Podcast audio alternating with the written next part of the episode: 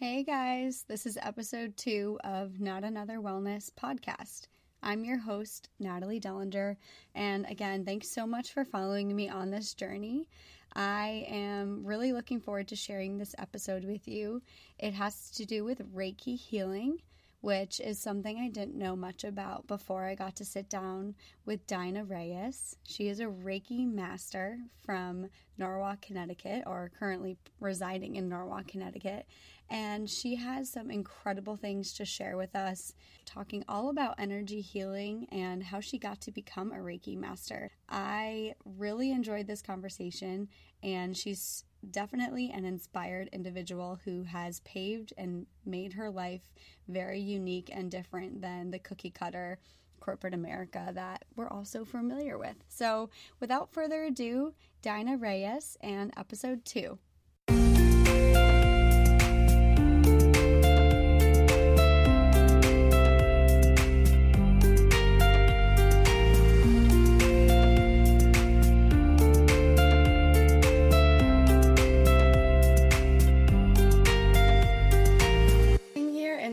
Makeshift uh, podcast recording studio, which is actually an old bedroom from childhood, on some yoga mats. Um, just painting the scene for you guys. And I'm sitting here with Dinah Reyes, who is our resident Reiki expert for today.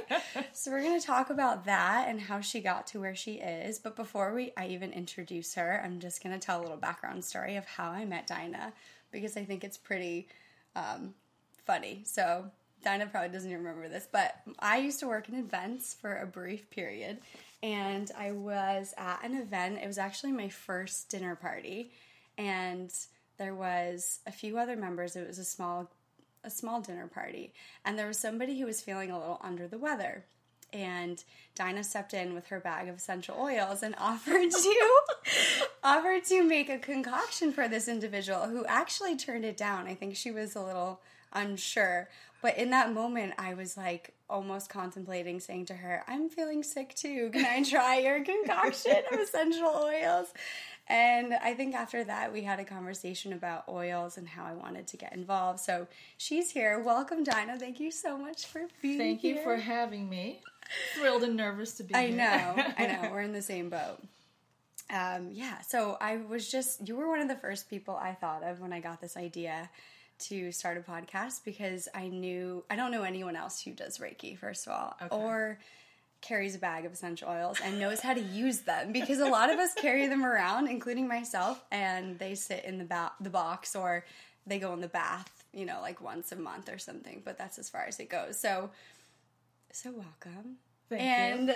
tell us a little about yourself um, where you were, grew up what things you were interested in as a kid and then obviously I'd love to hear how you got into Reiki, but all the little steps along the way. Okay, well, let's see. I am Filipino, so I was born in the Philippines, and um, we were there. I grew up there until I was about six years old.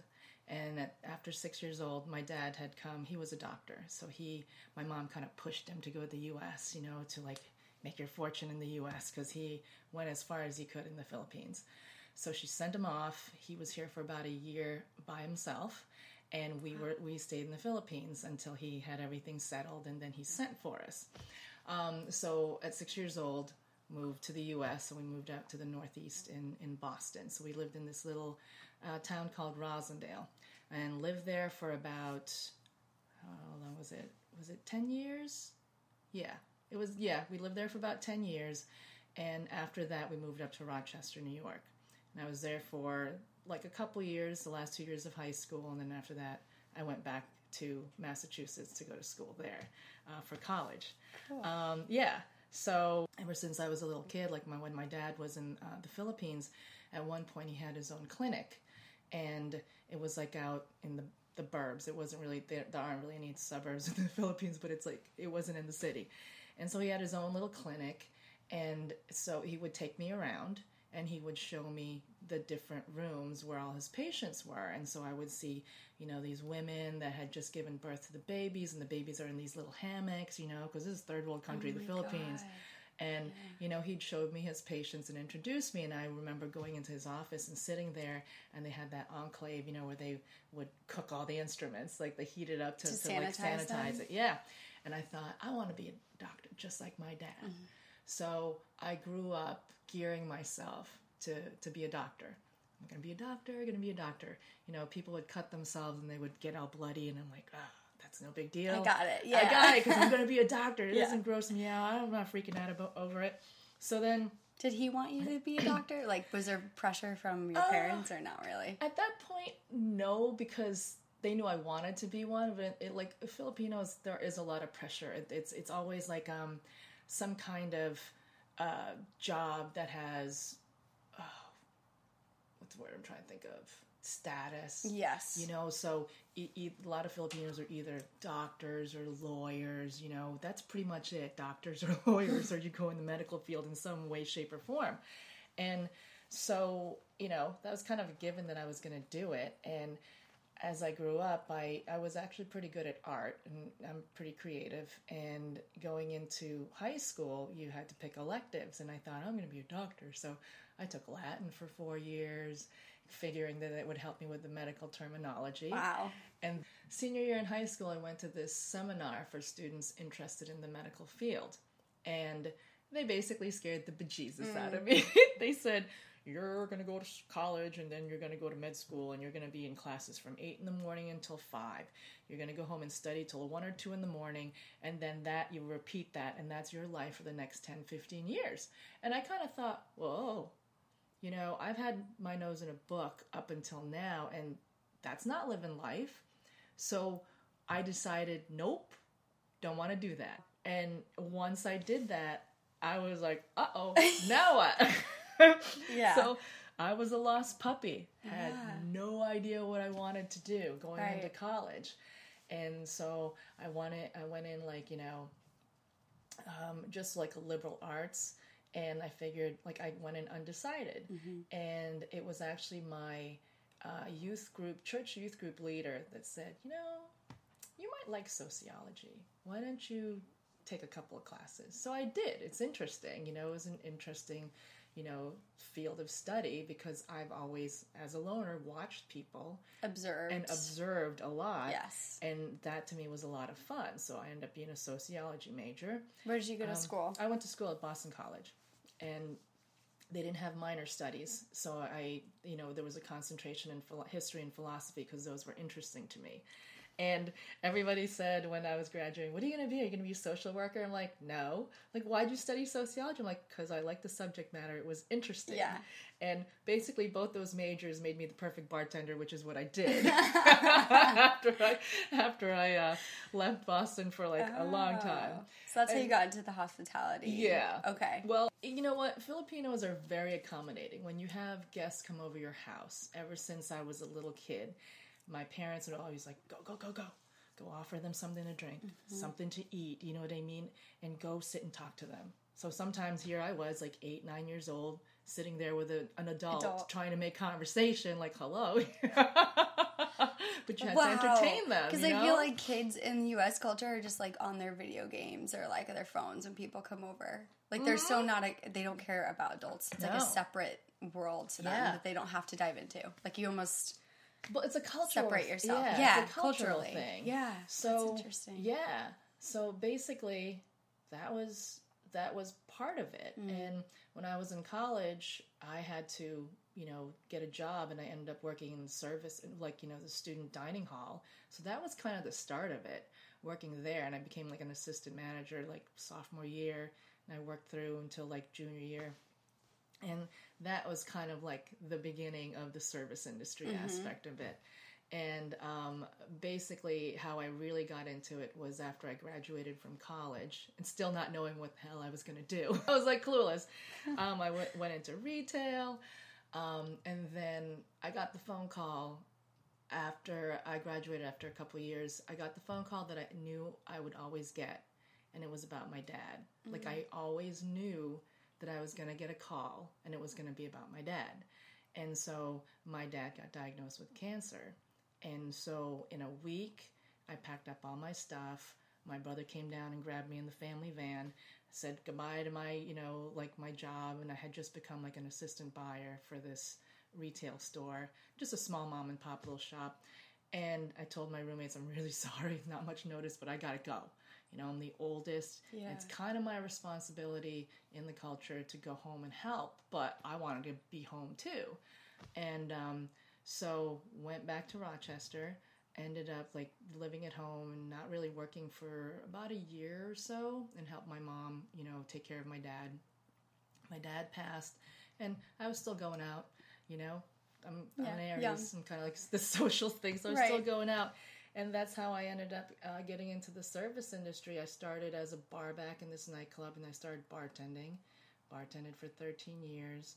And then I finally decided that I was going to go into management because I needed something more stable than, oh, it's a slow night. I'm not going to make any money. you Right, know? like a yeah, Yeah. something you could rely on, Yeah. fall back on a little better. Yeah. So, you know, throughout that whole thing in Rochester, there's a lot of like really spiritual people and a lot of people that are into the metaphysical and energy. So I I had a lot of friends that were into all of that. And um, there was one, a couple of times after I was done bartending, we'd go out for a drink afterwards because I worked in restaurants, so we weren't open till like 2 go to different bars and sit there as our local hangout. And it would never fail. I would always run into people that were into the same kind of thing. And Oh, just by coincidence, like there's no coincidence. Okay. Oh, that's a good- there's never I any like coincidence. that. Things happen for Huh. a reason. Okay. So I'd sit there, glass of wine, you know, we're Yeah. hanging out or chatting, and anytime we start talking about energy and the metaphysical, my hands would start getting hot and they start to sweat. Like uh, they've always been sweaty, you know, since I was young. Like so, my hands would start getting hot, and I would say, "Hey, I have extra energy to give. Does anybody need any energy?" And so they're like, "Yeah, sure, I could use some." So that I, I put my hand either on their shoulder or their knee or whatever. And mo- most times they would say, How did you know my knee hurt? And I was like, I don't know. I just kind of felt like that's where I needed to put my hand. Start talking about like ghosts and Yeah. energy and stuff like that.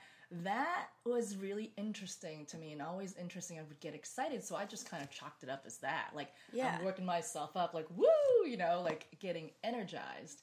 And so that's what I did. And one time there was this this young guy, and he kind of was been part of the conversation. He saw what I was doing. He was like, "Have you ever heard of Reiki?" And I'm like, "No." What's that?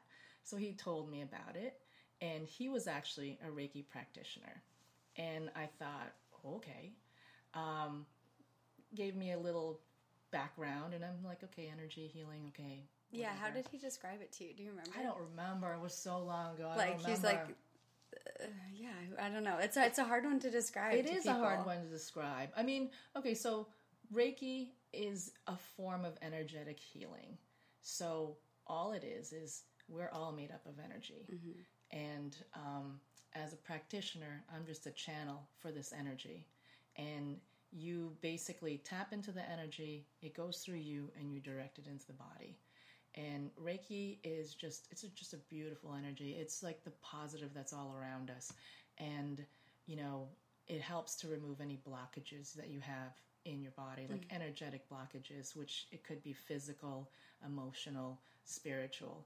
It helps to heal that. It's just a healing energy all around. so are you when you said you harness the energy from your own body and then or do are you feeling the energy of the other person and then you're kind of like going to a place where it needs no, are I'm, you ta- yeah I'm just a channel. Like as a Reiki practitioner, you become a Reiki practitioner from a Reiki master. A Reiki master puts Okay. energy into you. There's certain symbols, opens you up as a channel. So you become like a straw for this gotcha. energy, and it just goes through you, and you just channel it channel needs it. to, Yeah.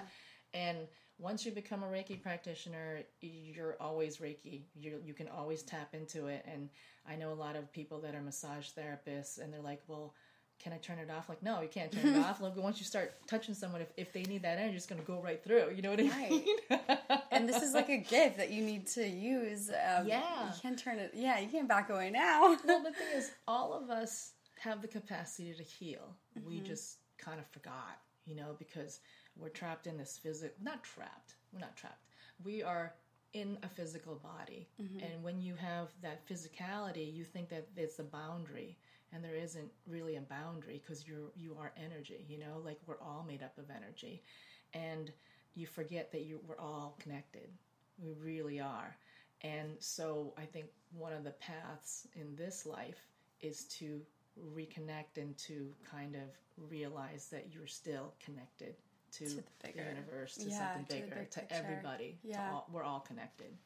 You know like you know, you know how people have the psychic connection with their families and they know when something bad happened to Mm-hmm. Yes. yes that's because you're energetically connected That is such an that is so cool because I always this kind of stuff is just it's fun it's fun and it's like I you don't think about I just think the way we're socially raised where we live or in this culture is just it's so disconnected it's so independent individual like grow the self but then when you hear these things happening and I've had so many people say like how did I don't believe in that because that's impossible. There's no way that the person really knew that something bad happened, for example, which um like you were saying, you knew you were gonna get a phone call. There's certain like inner um I don't know if it's like guidance or there's some the feelings. If, if you don't intuition. intuition, Yeah. if you don't tune into it, you won't notice, but there's people that are more tuned in. yeah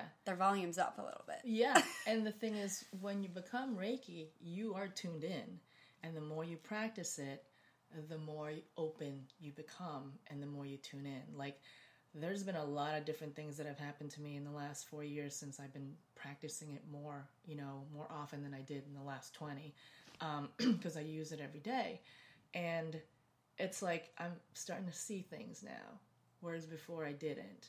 And now when I think something, I know that that's the truth. Like I don't question it anymore. You know, like it's almost like you get mess. You get mess. more. Yeah, you trust more. You, You get trust your, your yeah intuition your more. intuition more. Yeah, pretty much. Which that seems to be such a hard thing for people to do. And they're always saying to trust your gut or like go with your gut. If you feel something, it's probably for a reason. But when you're not practicing that, it almost is like that's not true. That's just an option. Yeah. Like I feel that way, but Well, sometimes is, like it, it's gonna keep happening to you until you finally accept it. Like it's like a practice with anything else. Like um, I'll give you an example. Uh, when my sister was in a senior in high school, and she was going to her senior prom. I was going to my mom's house. I was living in Rochester in the city, and my mom is in the suburbs. So I was going to go to her house and, and take pictures, you know, of them getting into the you know Prom, the- yeah, the whole the the whole prom yeah. And I was in my room and I looked at my camera and I thought I should bring it. And I'm like, no, why are you gonna bring that old thing? You know, like your mom, mom's got a digital camera. It's, it's better, you know. uh, so you had like a So I I didn't take it. yeah. I get to my mom's house and the battery died on her camera. And the thing is, there was not enough time for me to run to the, the store to get a new battery because the limo was coming. They had like just a short They window. had to go make it to the Yeah. So wow. And I was like, ah. Next time you would have. So now you wouldn't second guess something like that. Exactly. You'd be prepared. exactly. You bring it.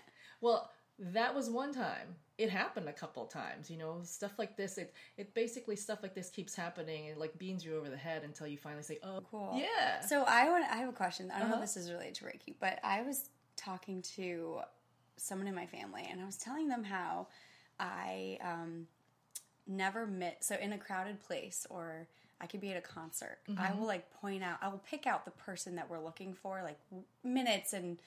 You know, yard, so far before anyone else notices, and I Uh-huh. never miss them. Like they never walk past. I'm like there, or I just like across something, or if I know someone and they drive past me, I always realize it's them. Like I never don't miss it. I'm just like so tuned on to people I know, especially like Yeah. connections I've made, or someone walks into a room. I'll, You I like feel feel, it. it. Yeah. yeah. And I, I'm sure there's a level of that with everyone, but I know if I walk into my house, I know if someone's there or not, which Yeah. I'm sure is there could be sound related to that. There could be, but no, but that's good. I like feel open to yeah. it. Mm-hmm. I'm like I know no one's here, or I know my dad is in the room. Like I can just tell Yeah. who it is. And that's something you need to just keep nurturing. Practice being more open just by being open and accepting and letting go of stuff, you know, letting go of like fears, letting go of like doubts. That's a lot of it. How do you deal with sense the energy of what was just talked about Yeah. or someone's mood. Yeah, Reiki. I mean, it's part of it. part you know what I mean? Um, you don't have to be a Reiki practitioner to to feel that. You just have to be open. Reiki is just one form of helping you to open. As I said before, we all have the capacity to heal. Hmm. You know, each other and ourselves. We just forgot. Reiki is one avenue of of reconnecting Channeling with the- that. yeah. yeah, reconnecting with that. But you know, there's all different forms of energy work. There's that guy. I don't know if you've ever seen that that show. I think it's on Bravo. The Healer. He has a it. gift. Oh my God, he he he has a gift, and he was born with it. And it's not Reiki. It's it's different. It's his own form of healing, and he basically sees what's going on in a person's body, and he kind of just fixes it. Wow. in his mind, I know it's it's wild. Yeah. But he just spends a few minutes with them and and they start healing, you know? It's it's it's wild. Does that have to do? And is Reiki and chakra is that connected? How Yeah. connected is, are the two? Because I've heard chakras are blocked, and it kind of sounds like energy would be blocked. Oh yeah, Chakras. chakras. chakras are seven of them. There's basically um, chakras are energetic, the main energetic points in your body. So you have your root, your your sacral, your solar plexus, your heart, your throat, uh, your third, Third eye, eye, and then then, the- your crown chakra. So those are just basic um, energy points in your body. And when we when you do a Reiki session, a lot of times um, there's there's hand placements. So there's no muscle manipulation at all when you're doing a session. There's hand placements on the body, and a lot of those placements cover the chakras. Um, let's see. Uh, some practitioners hold their hands over the, the, the person, and some, you know, uh, it's right on. I'm, I'm hands on. Um, I'm like Reiki. I'm a Reiki master, and it's um, uh, Usuru Yoho, uh, Shiki Ryoho. it's traditional Reiki. Yeah. So it's um, it's hands on. Uh, if some people you know feel uncomfortable, I can do it over. But I get for myself personally, I get more of a gauge of what's going on with that person's body when I do hands on. Yeah, connecting mm-hmm. physically. yeah. So wow. Okay. So it's It's more comforting too, I think, because usually when with Reiki, it you people either feel heat or they mm-hmm. feel some tingling. Sometimes it's cold. You know, it just depends. It depends on everybody's different, and every practitioner is different. So it just depends on what's going on. But that's what they usually feel, and it, it's just it's just really comforting. And you know, with the hands on, it's like we all need human touch. You know, I think it's just it's just really it's another way of connectedness that mm-hmm. we need. I call Reiki like a warm hug. It is. It's like a warm hug. So how do you become a Reiki master? So talk, let's talk a little bit about that process. So you met this guy. Okay. He ex- told you what Reiki was because he must have seen something in you. I don't know what it was, or he was he could tell you were more open, or whatever I think it it's was. just because I had my hand on that Or that, so, yeah. So what ended up happening after that is like a couple months later, I was leaving um, work and I get into the family van. I acquired the family van. It was my dad's car. That's what that he drove, and um, and you know I got in, drove like maybe five minutes to this nightclub. It was a gay club. Like all Mm-hmm. my gay boyfriends were there. I love it because it's like they always play great music. You know what I mean? I always had so much fun. yeah, dancing. So um, I got out of the van, and all of a sudden I'm like, whoa! Like I couldn't walk. Like my lower back, like I either pinched a nerve or did something, and I don't know how that would happen in like the five minutes that I was in the car. I was fine sitting getting down. in. Yeah. yeah, no bumps or anything like that. No, and it was so odd. So I went in, and that kid Eric happened to work there as a barback. So I went to go find him, and I'm like literally shuffling along, like I barely walk. It hurts so much. And I'm like, hey, Eric, can you do that Reiki thing on me? Hmm. Because like I'm in pain, I can't move. So he's like, okay. So he, he put his hand on my lower back, and like just for like maybe five, seven minutes, maybe 10 because he had to get back to work. And he's like, okay, that's all I can do. I gotta go. I'm like, okay. And I was amazed because I was able to move. I was actually even able to like dance. Like you could still feel a little pain, but I was mobile. You know, there was, I was just like, wow, made a believer out of me. Like, wow, this is really cool because it, it worked. And I'm like dancing woo, you know, afterwards Back to normal. back Yeah. to normal. And then after that, I went on this uh, vacation to Sedona, Arizona, and that ended up that that's going to be a different conversation because that's like a long conversation. a lot of funky things happened while I was there, and um, one of the little off trips while I was in Arizona was I went to this little town called Jerome. It's like an artist colony type of place, and I went to this like metaphysical bookstore and I got this little paperback book that you know colored stones and their meaning and when I got back home, I'm flipping through it and I'm like, okay, oh, obsidian, guard dog stone for negative energy. I need that because I was going back to work and the owner, the chef owner was like had a temper and oh, it was gosh. always like not the best environment. So I'm like, I need some some something to protect me from neg- negativity. Wow. So yeah. I went to this other metaphysical bookstore called um, New Voyage Bookstore. It was in Rochester. It's it's gone now. I found my little stone. I go up to the counter and I put it down. and as I put it down on the counter, right next to it, to the right, is like this flyer that said Reiki 1 and 2 workshop. And I'm like, gotta do it. It was yep, like not a coincidence. Like, okay, no coincidences here. Yeah. I love that. That's such a good way to like be yeah. open to. Oh yeah, cool. things always happen. You just have to pay attention. Just look around and, and like feel. Around. Yeah. yeah. That's all it is. Like people miss so much. There's so much. Like just the color of the sky, you know, and that's what's living life is you just have to observe everything and just appreciate every moment, mm-hmm. you know, every little thing. I yeah, that's it's so important. I was just talking about this with somebody how going out in nature uh-huh. is just like prescribed by doctors now because yeah. they're just like go get away from your everything else, go look at how beautiful yeah the trees are when the wind blows through them and yep. the snow when it falls and how quiet everything mm-hmm. gets mm-hmm. when it snows or people get so just distracted by everything all the noise everything else that's going yeah. on that's yeah. why i am very drawn to the native american culture because the thing is remember how you were saying earlier that you know we're not taught to do all of that you know we're raised to like be on the phone and whatnot mm-hmm. native american culture it's it's all about nature you know, it's all about the relationship with each other. You know, it is all about love, honor. Yeah. Yeah, surrender and, to nature. And respect. Mm-hmm. And respecting each other and nature.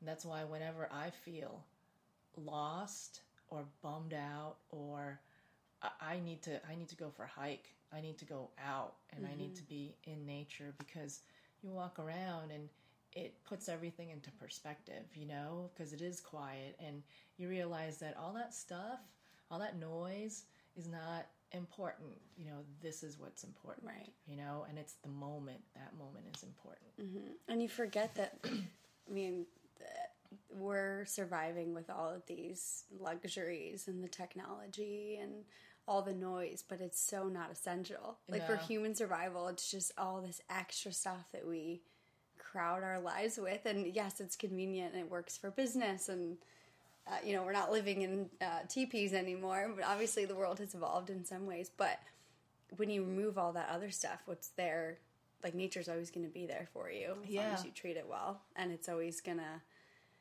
be this force that you kind of have to surrender to. Yeah. And like I almost think when the sun's setting, I have to stop and do whatever I'm doing because like that is the most important thing that's happening right now. It's, yeah. Is that sunset because look at it. Like, wow, isn't that amazing? Like, the earth is turning and the sun is setting, and it looks like the the sky's on fire. Like, how cool is that? Exactly. See, not as many people do that. No. You know. Yeah. And and you know, just the other day, I was driving around and the sun was setting, and it was pink and yellow, a little bit of blue, and it was just like it's never going to look like that in the next two minutes. It's mm-hmm. now, right now, it's the way it pull over.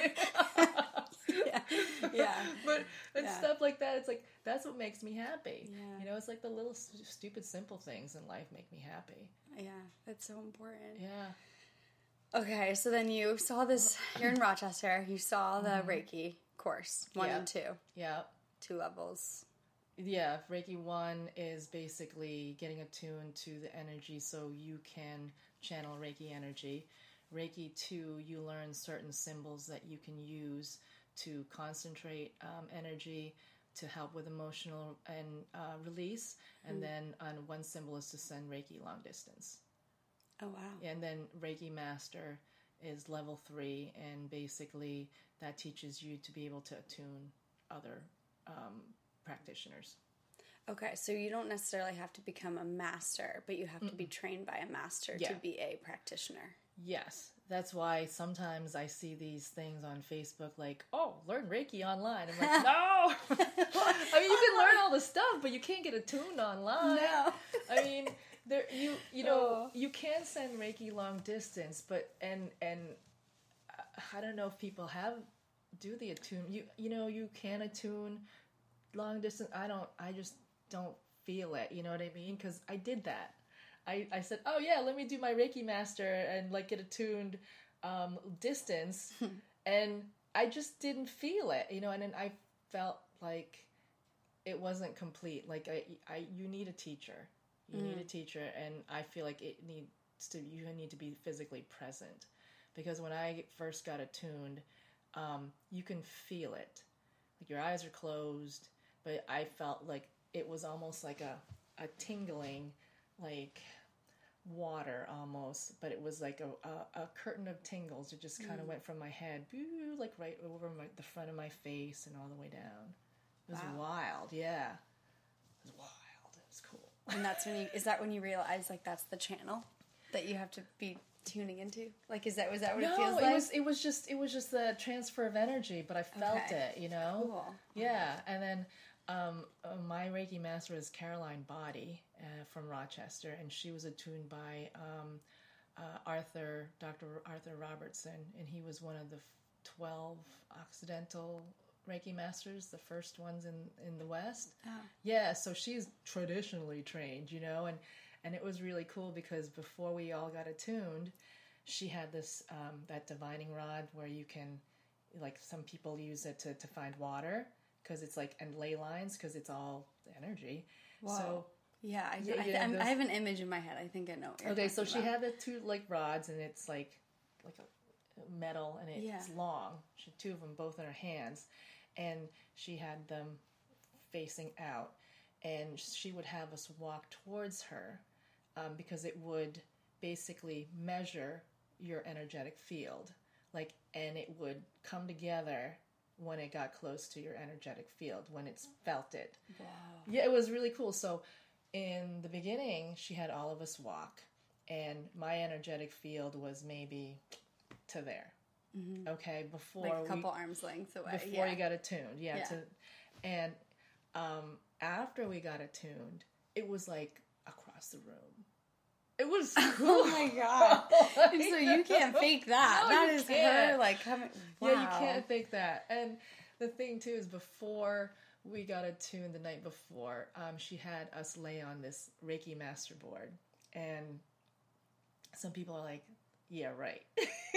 but it's it's called it's it's a it's a wooden board and it was made by Reiki Masters Association, which was based out in Florida, and she was like one of the vice presidents for it. But it's like a board, and it's made out of wood, and inside it's infused with like silver, amethyst. Um, I'm not sure if there's copper, but it's all in there. And then there's a symbol on it, and it's called the Antahkarana, and it's like a Reiki Master symbol. And so she, we laid on the board, and we're like, yeah, okay, what is this is gonna do? And basically, it's supposed to repolarize you because I guess as normal beings, um, we are kind of like fighting Earth's polarity. So it's like I'm not sure if it's like the Earth is positive and our feet are positive, so it's kind of like eh, eh, eh, you know, gravity like yeah. pull, Well, it's kind yeah. of like you're um, not rejecting, but you're um, deflecting each other. You know how like magnets, Yeah, like yeah. repel. repel. Yeah, Thank you. Yeah. And um, so this was supposed to change our polarity so that you're in tune with the earth. And so you're not repelling it, you're actually like grounded to it. Wow. And you just laid on it for maybe 10 minutes. wasn't long. And I'm like, okay, doo doo doo. And afterwards, I felt kind of weird. And I went home, and this was way back when, when there's still um, the answering machines. Because I got a tune in '97, Back in so it the was like day, 20 back years in the ago. 90s. Yeah, Yeah. Uh, and I laid. I had a futon. I laid across my futon and reached over to um, my answer machine, which was on the floor, and I'm looking at it, listening to my messages, and I had like a piece of hair that was hanging off, and I looked at it, and it was like vibrating. It was wild. I'm just, I'm not moving, and I, I look at it, and it's like maybe I was, but I just saw the hair. It was like woo, was vibrating. And you're like, things are not the same anymore. I know. And then after Whoa. that, I was just exhausted. I just passed out. I had a great night's sleep, but it just wiped me out. And then the next day, we went back for for you know the next day's. How class. long was the? This course? was uh, it was three days. It was, but it wasn't very long. It, um, it was Friday afternoon until the evening. It was all day Saturday, and then it was like Sunday morning from like nine to about I think one or two o'clock in the afternoon. So it was like a whole weekend mm-hmm. for like Reiki one and two. And was everybody there? People that already kind of, or could you who were already open, for lack of a better word, to this, or was it? I I really I couldn't tell back then. I think yeah. yeah, most people are. I mean, usually if you're interested in this, you're drawn to want to help people. And the whole point of Reiki and any of these healing arts is like for the for the you know for the benefit of all and the harm of none you know, for the good of all and the harm of none. And that's basically wow. what you want. And as a channel, as a Reiki practitioner, um, when you are channeling Reiki, it heals you as well. So you want to be a good channel. So the you know my Reiki master said the best thing you can do is think of nothing. You know, so that you're more of a clear, open channel. Because if you're thinking about stuff like uh, uh, and you have issues within yourself, it's gonna heal you too. So your output, it's still gonna you're still gonna you know channel Reiki, but it might not be as fluid and strong, mm. I guess. Yeah, like something's blocking your yeah. channel in a way. Yeah, it's kind of like a clogged pipe, you know? Like yeah. you have a pipe that's clean, water's going to flow, you know, quick and fast. But if it's clogged, it mm-hmm. water's still going to flow, but it's more like a little jagged or yeah. more, yeah. So where does Reiki come from? Where, what part of the world? It's, it's like it's Japanese based, but it's basically okay. Dr. Mikao Usui was a monk and he taught theology, and he's the one that, I guess, rediscovered the symbols. And he did this by, he went on a mountain and meditated for 21 days and straight, and you're not supposed to survive off of that. And this is, you know, where the symbols came to him for Reiki. And, you know, like the story is that he meditated for 21 days he got the symbols came to him, and that's how he rediscovered it or discovered it. Um, because I guess one of his students asked him, "Can you heal like Jesus?" he was like, "No," and they're like, "Well, why not?" He's like, "I don't know." and so he, he kind of made it his his goal to find out and research it. So he researched he Sanskrit text, you know, all over, and you know it wasn't until he went on this meditation that that's where he found the answers. Wow. And so the story is that he came down the mountain, um, he stubbed his toe, and he put his hand on it, and the pain went away. Mm. That was like the first miracle. And then the second one was he went down to this inn and ordered like this huge meal. And the innkeeper said, that's not good. You know what I mean? You've been meditating, you haven't eaten in like 21 days, you're going to get sick. And he ate and nothing happened. And then the third miracle was uh, the innkeeper's daughter had a toothache and he put his hands on her and the toothache went away. Wow. So, yeah, that's. That's the story. That's like the legend, like the legend that's been passed on. Yeah. So I guess, oh my gosh, I have so many questions, but for what kind of people come to you or come to see Reiki practitioners? What's you know like a common denominator? Obviously, it's related to energy blockages, but what are they complaining of? What is an example? A lot of people that have come to me in the last few years, a lot, uh, mostly women, and it's because they feel like they need to find something else. Like there's like almost like an emptiness or there's something that they need to get rid of you know? Mm-hmm. and like uh, uh, emotional. A lot of it is emotional. And um, i actually had one guy that came and he he was like he had a reiki session like consecutively every week for like a month. And that's because he was going through a lot of um, self doubt and a lot of transition in the job. Like he was going from one to another or wanted to, and he kind of needed to like ground and regroup. Um, mo- most of the women, most of the the clients that I've had, a lot of women, it's usually a blockage in their third chakra, which is like that's your seat of um, uh, power. And the reason why there's a blockage there is because women always take care of everybody else 1st before they take care of themselves. And the thing is, you need to take care of you first before you can take care of anybody else. You know, you got to feed the vessel. yeah. you got to fill the vessel before you can put it out there. Like be one before you can, yeah, Yeah. be complete or whatever. Yeah. Take care of yourself first. Yeah, because they, they Yeah. have you know husbands, children, whatnot. Yeah. Yeah, So a lot of that. a lot of that. And I mean, I can see that you have a tension, you're struggling with something, and you, mm-hmm. you it manifests physically. Oh, so, yeah. and like the connection I've learned just through my own travels with stomach issues and the connection to your emotions, or your head, and your Mm-hmm. Gut is so strong. And then uh, through through meditating, I guess you learn, or you you learn to tune into areas of your um, body that you're holding tension, like your throat Yeah, or something you wouldn't you don't notice until you stop and where can you release like where is there a tightness that you're not conscious of exactly. there. Because a lot of, uh, you know what, a lot of the the clients that I do have ha- do have like physical ailments, but once I go in, it's it's more. It's something different, something totally different, and a lot of times, you know, a lot of the stresses that we have nowadays, people don't know how to deal with it. They don't know how to let it go, so they tuck it deep down inside, and those emotional stresses become physical. They manifest physically, like an ulcer or a migraine. You know, all, we do make ourselves sick. We do, and, and stress right can stress Mm-hmm. it's all make stress. Oh yeah. um i don't know stress give you a i don't know just having extra cortisol in your body That's- Yeah, stress. Whatever. Stress is like the biggest killer. You know, like that makes the inflammation in your body, Yeah. which leads to so much more stuff. And so, Reiki energy helps you to release all of that. And I've had some people that have come to me like, "Oh yeah, I had Reiki a long time ago. It wasn't that great. I felt awful afterwards." I'm like, "Yeah, you felt awful because you're releasing.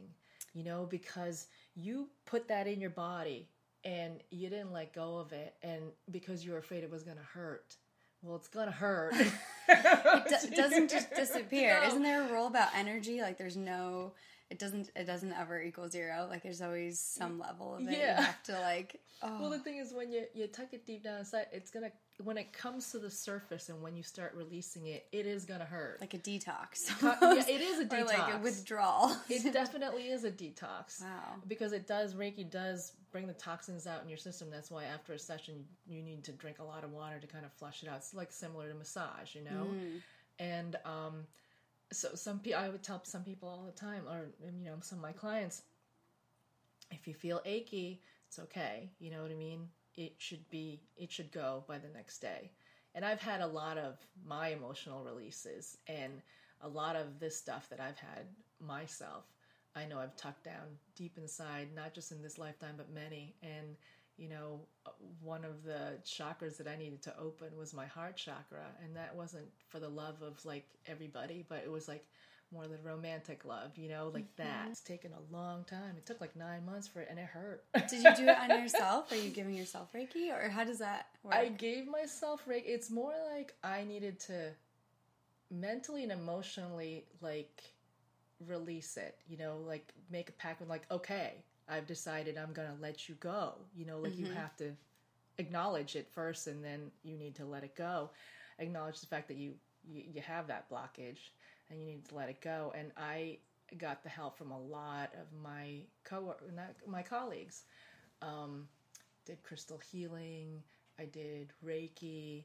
I did um, this rebirthing uh, therapy. Um, it was like a lot of it was like trading, you know, yeah. Yeah. And then the last vestige of it was um, I got a Thai massage from a friend of mine, and he basically just it was all pressure points. And the thing is, even though I emotionally released it, my body was still holding on to it. It's like you know muscle memory. It was still holding on to it, and it was like all on my back. It was like it was like a, a, a turtle, you know, like Yeah. the shell protecting the heart. And so when he was pushing down, I was like, oh my, like it hurt. But I never realized how locked up I was. And after I was done, I'm like, ooh, standing up straighter. Wow. Yeah, it was. That's so interesting to hear you say that. And I, I think it's because you're mentioning all the different ways that you. So healing is not a singular approach. Uh uh No. And I think people, we think, let's take Advil. We have a headache, let's take Advil and no. it goes away. Or here's a pill. But hearing you say that, okay, Reiki is only one of the ways Uh-huh. that you can help. Yep. It's not just a band aid for something. It's, you know, it's not going to fix it. It's going to help you. It's but then you might you need rel- to try this and Yeah. go at it from all angles. exactly. Like- it's, it's going to help you release. I mean, um, one client that I ha- I've worked with her for the last couple of years, off and on, and she usually comes for a session like every couple months or so. And there's a huge difference. Like with the the Reiki has helped her with like a lot of the stuff that she's held in the back of her mind. You know, and she finally has let it go. But it took a while and it and it's and she needs to do the work too you know like with eh, this our culture is just like a quick fix Yes. i just want a quick fix but the thing is like you know you didn't get this dis-ease disease Yeah. you didn't get that overnight you know you kind of there's like layers. You you you built it up. So you have to do the work to kind of you know break it down. Mm-hmm. and and it's not going to be quick. Sometimes you have to you got to let it go. You got to do the work. So Wow. yeah That's so cool. I guess, okay, my last couple questions for you. okay i know it's long Um, I know I don't want this conversation to end. Oh my gosh. Wow. we can do more We're, we're gonna have to because Okay. I feel like there's been times I'm like I want her to go into that, but not now. Not now. This is the, in, the Yeah. introduction. So, okay, what is your what are some wellness um, habits you have or tips or like what's something you do every day that you think helps keep you grounded? Okay. Well, you know what? I the last few years I've wanted to do more meditation. And finally, I decided that I'm going to make this commitment to myself and this was this past summer and I decided to I'm going to meditate every day. And I made that commitment to myself. So my morning routine now is I wake up, I go get my little laptop, and I get either I listen to either um, one of the Deepak Chopra's Abundance series because it's a short meditation, and or I go on YouTube and find you know like a 20 minute meditation or whatever I feel like that morning, um, and then I take my balance essential oil and I put on the bottom of my feet, and there you go. I do the meditation, and then I've been doing like this bija um, meditation, which is you, you do the chanting, and and, and there's like a, a certain uh, mantra that you use for each chakra, and it's really Perfect. easy. you know what I Yeah, mean? It takes yeah. like ten minutes, and, And you- it's fun. Do you start from the bottom and work Yeah. your way up? Yeah, so it's like lam, vam. Uh, lam is the root, vam. Uh, ram, your heart chakra is yam, your throat chakra is ham. Om is your um, Third eye. third eye, and then it's silent for uh, your crown chakra. I've actually done that before. We started saying those sounds and I've heard them before. Oh, so much fun. That's awesome. So you okay? So that was what you would do first, like well, that was that's. I listened to the abundance Yeah. series first. The oil first. how much then- oil do you put on? I your just like a feet? drop. A drop on like this part. I don't know like the ball of the your ball foot. of your foot. Yeah, yeah, just a drop. And then sometimes I'll put on my hands and just breathe it in. Breathe it in. because do you that- ingest them? you can depending on the oils. The balance, no, because that's like a uh, a blend of like um, pines, like spruce and ho wood, and um, those you can't really ingest the Hmm. the spruce. Um, but yeah, some of them, some of them you can, and some of them you can't. Depends on what it is. And I know from this instance when I met you, well, a few things. I've seen you give Reiki on a dog, which was awesome. I forgot about that- that. The other night, um, there's a dog, and you put your hands on him, and you were like, "I think he has a headache," and we were all just watching you. Oh, Like, Caitlin. Yes. yes, I was like, "That is oh my No, gosh!" it was I have Sophie. to talk Was to. it Sophie? Is that her name? It was Paige's dog. No, Um, Paige's dog? Amanda's dog. Oh, that's right. Yeah, yeah. Okay. It- that was a conversation for another time, I think. Um, but what about yeah? So the oils. You you said one time we we we made a you made a mess, and there was something that needed to be cleaned up on wood, and you were like, I know I can clean that with oils, or. There was some other thing No, an event scratched or, it. or scratched They something. scratched the oil. Yeah. I thought like that's lemon oil. That that'll help, lemon you oil. know? That's what it was. You knew you had all these things like, Well, oh, we can use oil it. for that. Yeah, or like you had a stain on something, or I forget what it was, and you're like, I, I got something for that. I have it in my bag of tricks. Like, There's an oil for everything. And seriously, this is like my apothecary. Mm-hmm. I don't. I've always been a person that never liked to take a cold medication or or aspirin or anything unless that headache. Like I usually don't get headaches, and if I do, um, sometimes it's energetic. Sometimes it's like environmental pressures coming in.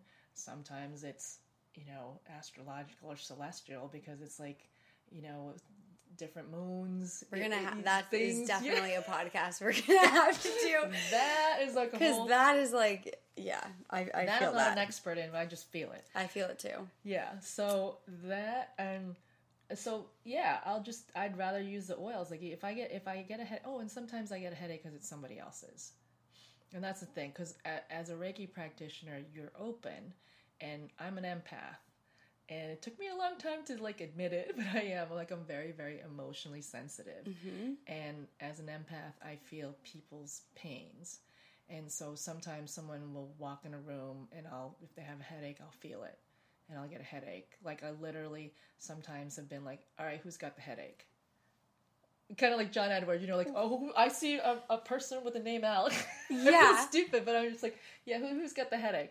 And they look at me like, what do you mean? I'm like, who's got a headache? I feel it. It's not mine. I know it's not mine because I didn't have this before. Exactly, it. exactly. Is that distracting at all? Can, or are you good at just being like, well, that's okay, but that's that's not It- it's not my energy, or how do you exactly it? because it, it's not it's not mine. So I usually think it's like not mine, so I let it go. okay, but I- that's it. You let it go. I let it go, but I use it as a tool. You know, I, I, I, to me, I embrace it because I use it as a tool. Because then I know exactly where they're hurting, so I know exactly where I need to go. Um, I used to volunteer at Stanford Hospital, and I did Reiki. And there was this one woman; she had dementia. And she was towards the end of you know her life, and one of the nurses said that she's agitated. I think she would really, you know, benefit with some Reiki. So I went in there and I didn't know she had dementia. They didn't tell me. So I'm like, "Hi, how are you?" And she was like gibberish, you know, not making any sense. And I was couldn't ask her where she was hurting. So I'm thinking, okay, I always start at the head. I'm starting at the head, and all of a sudden I feel this pain right here in my in my rib cage. In your rib cage. my rib cage and i was just like oh okay so that's where i need to go. So that's where i focus. So i use it as a tool and you know yeah. And then i just like let it go because it's not mine. But That's- sometimes with some people it's almost like i'm giving you reiki because i want my headache to go away. I need to fix you so we can all be fixed, including myself. pretty much. That's that is what I was going to ask you before because kind of the thing where um, I notice when people are around or I sense vibes like too much and I find it to be distracting and I think learning how to let go of the noise or not let it affect you personally even if you feel it you have to bubble yourself Yeah. you have you have to protect yourself because when you're an empath and when you work with energy and sometimes um, some people that are empaths and they don't realize they are they are very much affected with what's going on around them and they don't realize why all of a sudden they feel depressed you know they think it's themselves they think there's something wrong with me but it's not they're just picking up on other people's energies and you just need to learn to protect yourself so that's one of the things that I do. Like you were asking about my my little routines. Yeah, routines. So the routine is like the meditation in the morning, um, and then I have to have my my morning moment to myself. Even after the meditation, I have my tea and I nibble on some cheese. that's one thing I love. I'm just My picturing favorite- you Oh yeah, in your little like house like like a little mouse. And then Like I'm like on the computer and I'm like checking on emails and that's like my moment, quiet moment, you know, before Yeah. I start the day. And in the shower, when I'm in the shower, one of the other routines that I do, and it's kind of like a protection thing, is like, um, and one of my spiritual mentors taught me this is like when you're in the shower and you're rinsing off, you think positive remain, negative down a drain. Say it three times positive remain, negative down a drain, positive remain, negative down the drain. And then after that, what I do is I make myself a channel, like I open myself up. So I, I breathe in and I pretend I'm pulling energy from the earth, push it through my body, and exhale, and I push it out into the sky. And then I breathe in and gather energy from the, the sky or the universe or above. Let it go through me, and I exhale and I picture it going through the bottom of my feet. And I kind of do that a couple times, so I picture myself as like a straw. So just like one beam of light. You know what I mean? Yeah, connected to both Yep. the groundedness and mm-hmm. the the rest of the world. Yep. Yeah. And then what I do is I bubble myself in white light. So I, when my friends, I my friends, my you know from Rochester, we used to talk about energy. We used to do this all the time. We'd like make like little you know uh, energy balls and stuff. So we would bubble and we'd literally put our hands over our head and just pretend and make a bubble, like a white light bubble all around us. And you know, stand up and do this over my head, all around my head, down to my shoulders, all around, and then I go down to my feet. And that's how I used to physically do it. But now all you really need to do is think Visualize it? Yeah, think it and it happens. So I just go and then I go through my whole family and I bubble all of them in white light. And then I usually bubble the people that I know that have cancer, the ones that I, that you pray for. Mm-hmm. You know, bubble all of them in white light, and then some of my friends that are having issues. So I bubble all of them in white light, Wow. and then that's my yeah You start your day. yeah that's my routine. Wow, that is amazing. Oh my god, I just get up and brush my teeth and run out the door, and I don't think about anything. But it takes time, you know what Yeah. I mean? And then the thing is, like, so- typi- technically, I should be doing Reiki on myself every day too. But it's like that's I long. know. It There's so much else. time. There's so much to do. Yeah, Wow. Okay. I, I know. literally could talk forever, so we're definitely gonna have to do this again. We'll go into some different areas of it. Um, Oh, I'd love to. That's why I said you so hit the much- mother lode, sister. I like to talk. amazing. so good. Thank you so so so much. You're so for being so open to this. And wow, I can't wait to continue the conversation in the future. So yeah, thank Yay. you. Thank you. Thanks for listening to episode two of Not Another Wellness Podcast. So much fun having these conversations. I'm already feeling like there's so much to learn from people if we just sit down and give them the time to tell us their stories and tell us what makes them get out of bed in the morning and what they're passionate about. It's so, so special. So I'm feeling super grateful for this opportunity and I look forward to having and continuing these conversations about wellness. Thanks for listening, guys. Bye.